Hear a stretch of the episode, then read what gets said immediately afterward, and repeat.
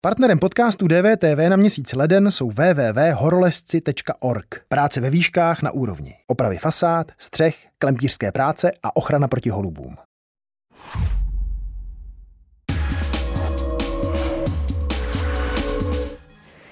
Dát nový život knihám, které už lidé nepotřebují a dosáhnout ročního obratu v řádu desítek milionů korun. O to se snaží Dominik Gazdoš, zakladatel moderního antikvariátu Knihobot. Vítejte v DVTV. Dobrý den. Kolika knihám už jste našli nového majitele? Aktuálně už jsme překročili nějakých 200 tisíc kusů. To znamená 8 let od chvíle, kdy jste uh, Knihobot jo. založili, původně ve Zlíně. Jak hmm. rychle? Ono možná to číslo by bude reálně větší, protože jsem to nejdřív nedělal třeba přes e-shop, takže nemám úplně nějaký všechny ty informace jako po ruce. Kdy vám, nebo jak rychle vám došlo, že z tohohle přeprodávání starých knih může být vlastně dost velký biznis?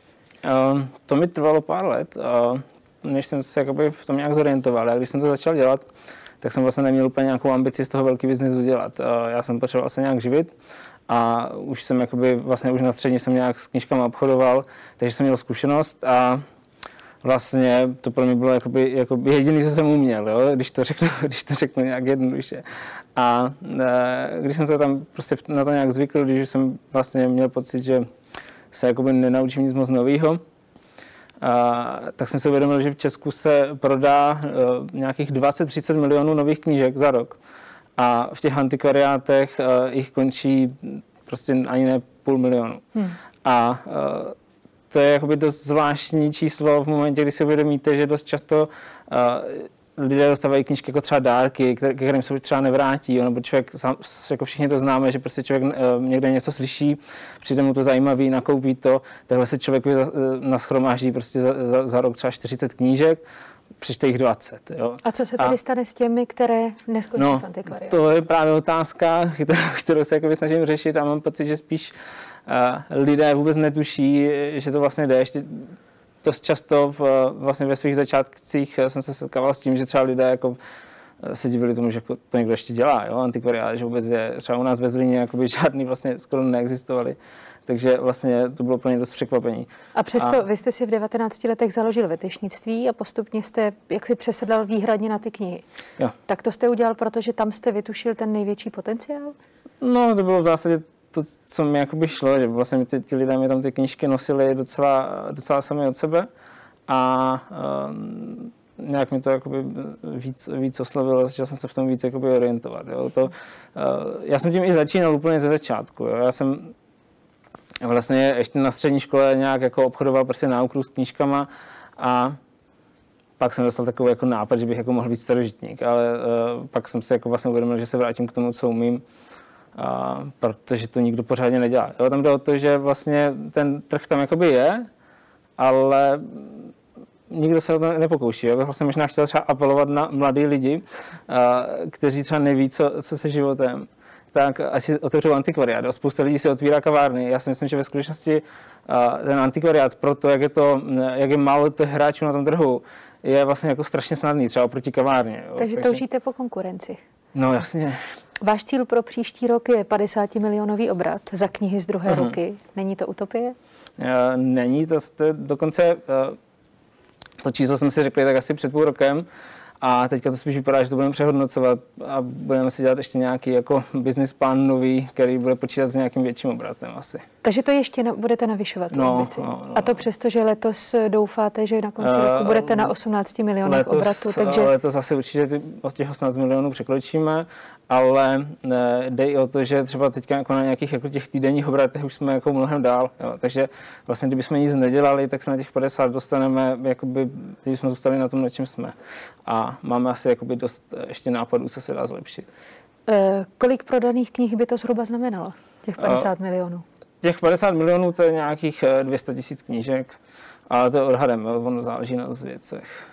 S tím, že v tuhle chvíli jich měsíčně odkoupíte a prodáte zhruba 15 tisíc, na skladněno okay, máte asi 40 tisíc výtisků. Spletlo, to možná bude 300 tisíc, já si teď nejsem úplně jistý. No to vlastně souvisí s mojí další otázkou a sice jak se v tom obrovském množství knih v řádu desítek tisíc vůbec jako vyznáte? Uh, to není úplně nějaká raketová věda. On v zásadě jako každý e-shop se musí nějak orientovat ve svém zboží. A uh, To ano, ale dejme tomu, že běžný e-shop má, nevím, stovky, možná tisíce položek, které prodá každou z nich prostě stokrát, tisíckrát, desetitisíckrát. Vy máte je to, unikáty je, je, je to dost jiný. a bavíme se a o 40 tisících celku. Proto jsme si museli celý ten jakoby, e-shop eh, vlastně vyvinout sami, nebo e-shop hlavně ten On, když se podíváte na ten e-shop, tak tam není nic moc jako zajímavého, je to právě spíš jako hodně jednoduchý, protože zatím tu energii dáme, dáme furt do toho jakoby pozadí, co je zatím. A uh, sami si to děláme a zatím nám to jakoby nějak jde. No. Uh, hlavně, co tam je třeba pro nás největší, největší um, úkol, je, že my vlastně všechny ty knížky, co my máme, tak nejsou naše, my je nevykupujeme, ale my za ně platíme až po prodeji. To znamená, že my potřebujeme vlastně uh, to udělat fakt jakoby tak, že nestratíme žádnou knížku. Že prostě budeme mít fakt v tom pořádek, protože jinak by nás ti další zákazníci jako už asi nechtěli k nám dávat knihy. Ano, v rámci toho maximálního pořádku máte speciální systém Kaizen podle japonského principu, který má člověku ušetřit čas. Tak eh, jak přesně vypadá Kaizen ve vašem Kaizen, provedení? Kaizen to je už vlastně stará japonská filozofie, vlastně ehm, nejvíc jakoby na tom pracovala třeba Toyota. Mm-hmm. A jde o filozofii, že se snažíte jako zamezit plítvání, nebo v prvé řadě najít to plítvání a pak ho eliminovat. A, což nám právě přijde pěkný, že to vlastně i se nějak prolíná s tím, že vlastně chceme použít ty věci, vrátit znovu do oběhu. A e, je to fakt o spoustě drobných vylepšení každý den. Je to dost i o tom, že se snažíme jako naše zaměstnance motivovat k tomu, aby nad věcmi přemýšleli, aby nedělali věci jenom prostě tak, jak jim bylo řečeno, ale aby prostě ušetřili jako každý pohyb. Jo. Tam, ano, mě právě zajímá ten konkrétní se, praktický jo, jo, mechanismus já na těch jednotlivostech. Já vám můžu říct třeba nějaký jako příklad, e, když vodíme knížky, tak vlastně vzniká problém, že když chceme to dělat rychle, tak je potřeba třeba tu knížku prolistovat nebo něco takového. Do toho člověk potřebuje obsluhovat nějak foťák. Mohlo by se to buď mačkat na foťáku nebo na počítači nějak klikat a prostě jakoby jednoduché řešení tohohle z toho je, že tam prostě dáte pedál a ten člověk, co ty knížky fotí, má volné ruce a ovládá celou tu věc pedálem. Jo, ale tohle je takový třeba jeden jako příklad, co jde jako hezky vidět, je to na tom jasný, ale je to fakt o spoustě jako různých drobností, jenom třeba, že si něco jako barevně označíte propisku a označíte si tu věc, kam ta propiska patří, abyste nemusela přemýšlet, kde jsem to vzala, jo? aby to pak někdo zase nemusel hledat, jo? protože když ty věci jsou tam, kde mají být, tak vlastně uh, to taky ušetří spoustu práce, jo? Každý to zná, že prostě nemůže něco najít a uh, to jsou taková, to je jako právě taková prkotina, ale uh, když uh, takovýhle detaily každý den děláte, tak vám to v tom součtu udělá jako strašně moc práce, jo. proto ten, třeba náš systém je efektivní. Vlastně ve skutečnosti my pracujeme s menší marží než um, jakoby normální uh, knihkupci s novými knížkama, jo. protože jednak ta knížka, pokud se třeba ještě prodává v knihkupectví, musí být levnější u nás a zároveň chceme těm našim zákazníkům, kteří nám ty knihy dali, dát nějakou smysluplnou částku, aby prostě to pro ně bylo motivující. To znamená, že naše výsledná marže pak jako není úplně moc peněz a musíme to teda řešit eh, hlavou a ne penězma. Hmm. Vy, když prodáte knížku, co vám dám, tak si z toho necháte 40% a ještě mi strhnete poplatek 29 korun za každou knihu. Je tohle ekonomický model, který může dlouhodobě fungovat? A z našeho pohledu určitě. A protože nám to funguje. Nám to funguje od začátku, my jsme neustále v zisku. Jo. Ono spousta jakoby, začínajících firm a startupů prostě pracuje s tím, že nabere nějaké peníze a pak nějak jakoby, se snaží na tom růstu dostat se do toho bodu zlomu, kdy jakoby, začnou generovat nějaký zisk. A my nemáme žádného investora, ani nemáme žádné půjčky, žádné externí peníze, takže my od samého začátku ještě se tím živíme. Já z toho živím rodinu, takže potřebujeme od celou dobu generovat zisk. To znamená, že náš business model musí být celou dobu udržitelný. Tomu rozumím, mě to vlastně zajímalo i z pohledu toho, e, kdo vám tu svoji knížku odevzdá, proč mu strháváte těch 29 korun, třeba i v momentě, jo, těch 29 korun, 500, 600. My jsme, začínali, my jsme začínali s tím, že jsme dělali 50 na 50, to se nám i jako snadno komunikovalo ale uh, jsou knihy, které jsou obtížně prodejné. Uh, dost často to byla třeba beletrie z období socialismu a uh, u takových knížek je pak třeba i dost nákladný, že je hlavně mm, musíte zpracovat, nafotit všechno tak jako ostatní knihy a je fakt problém je prodat. A v takový moment uh, my chceme aspoň eh, těm lidem jakoby dát tu informaci, že když se knížka prodá levně, tak vlastně by měli být spíš rádi za to, že ta ano, knížka našla nový majitele. Tomu naprosto rozumím, proto jsem se ptala na ty knížky, o které víte, že bude zájem, že je prodáte draze, tak proč i u těch je tam tenhle ten 29 korunový poplatek, jestli je to nutné opravdu? Ne, ne, ne, my se snažíme, no jasně, no, proto my jsme zase naopak, my jsme začínali, říkám, 50 na 50, aby jsme to zvedli na 60, aby bylo jakoby vlastně, že v určitý moment naopak u těch dražších knížek už vy dostáváte větší částku než my. Mm-hmm. Jo, a e, myslím si, že to je celkem udržitelný a naopak jakoby e, takovou e, my máme jako konkurenci antikvariáty a antikvariáty vám většinou dají spíš jako symbolický peníze na ruku. A e, naši zákazníci jsou zatím jako velice dobře vždycky překvapení, kolik dostanou vůbec peněz. To jako by vlastně nečekali vůbec. Co jsou ta základní kritéria, na základě kterých kniha ztrácí nebo naopak nabývá na hodnotě? A, základní kritérium jsou zákazníci vlastně, protože o tom nerozhodujeme my nebo, eh, nebo kdokoliv o tom nerozhoduje, jestli knižka má cenu nebo nemá cenu, ale hlavně nabídka, poptávka, tak jako všude jinde. A uh, záleží na to, kolik těch knížek je. Pokud byla třeba vytištěná ve velkém nákladu, Dost často se to týká ty socialistické beletrie, ale třeba uh, aktuálně jsem začal třeba hrozně moc objevat vývek, jo? že vývek prostě to jsou tuny, furt jsme toho zaplavení a nikdo to nechce. Jo?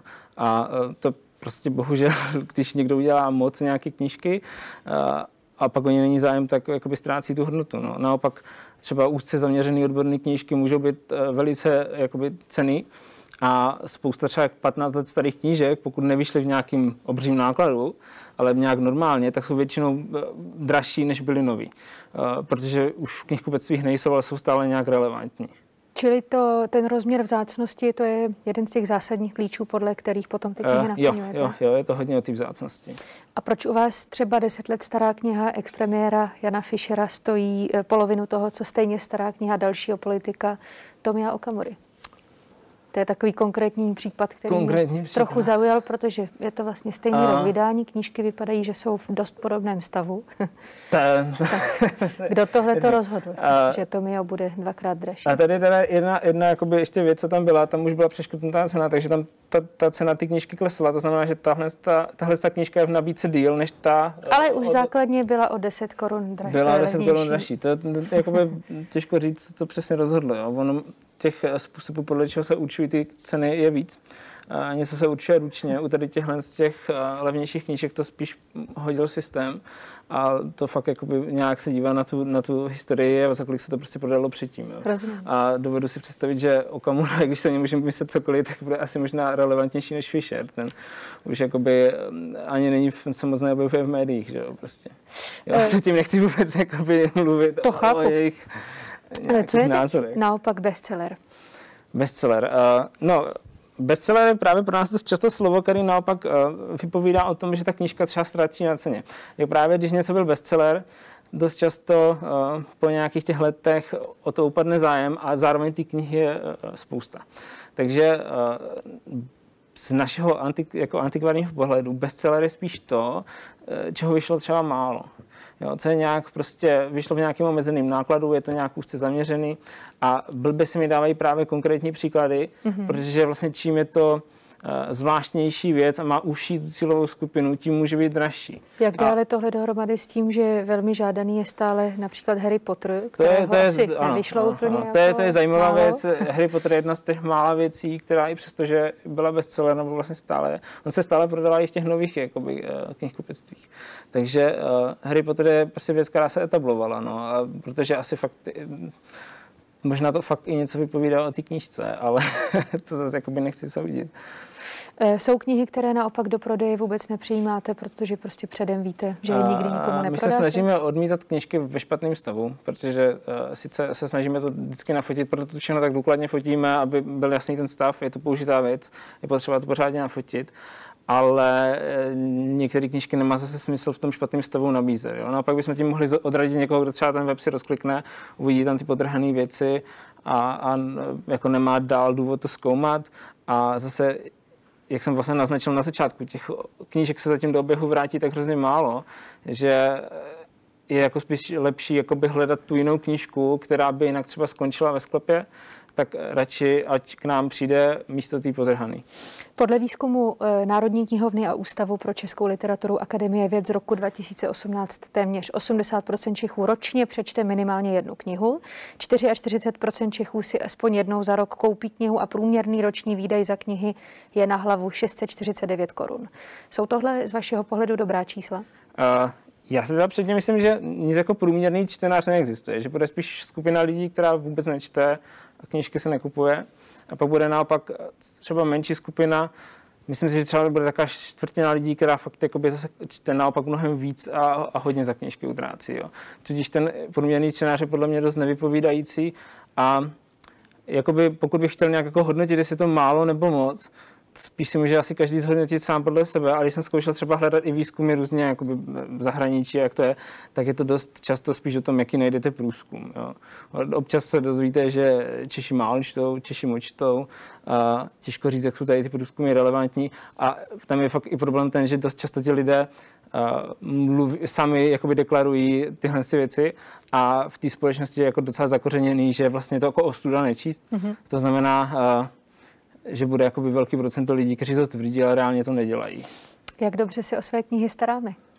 No, uh, bohužel eh, tohle to není úplně, úplně fajn věc, uh, protože lidé sice mají nějakou generace vštepovanou úctu ke knihám a knižka je něco, co se nevyhazuje.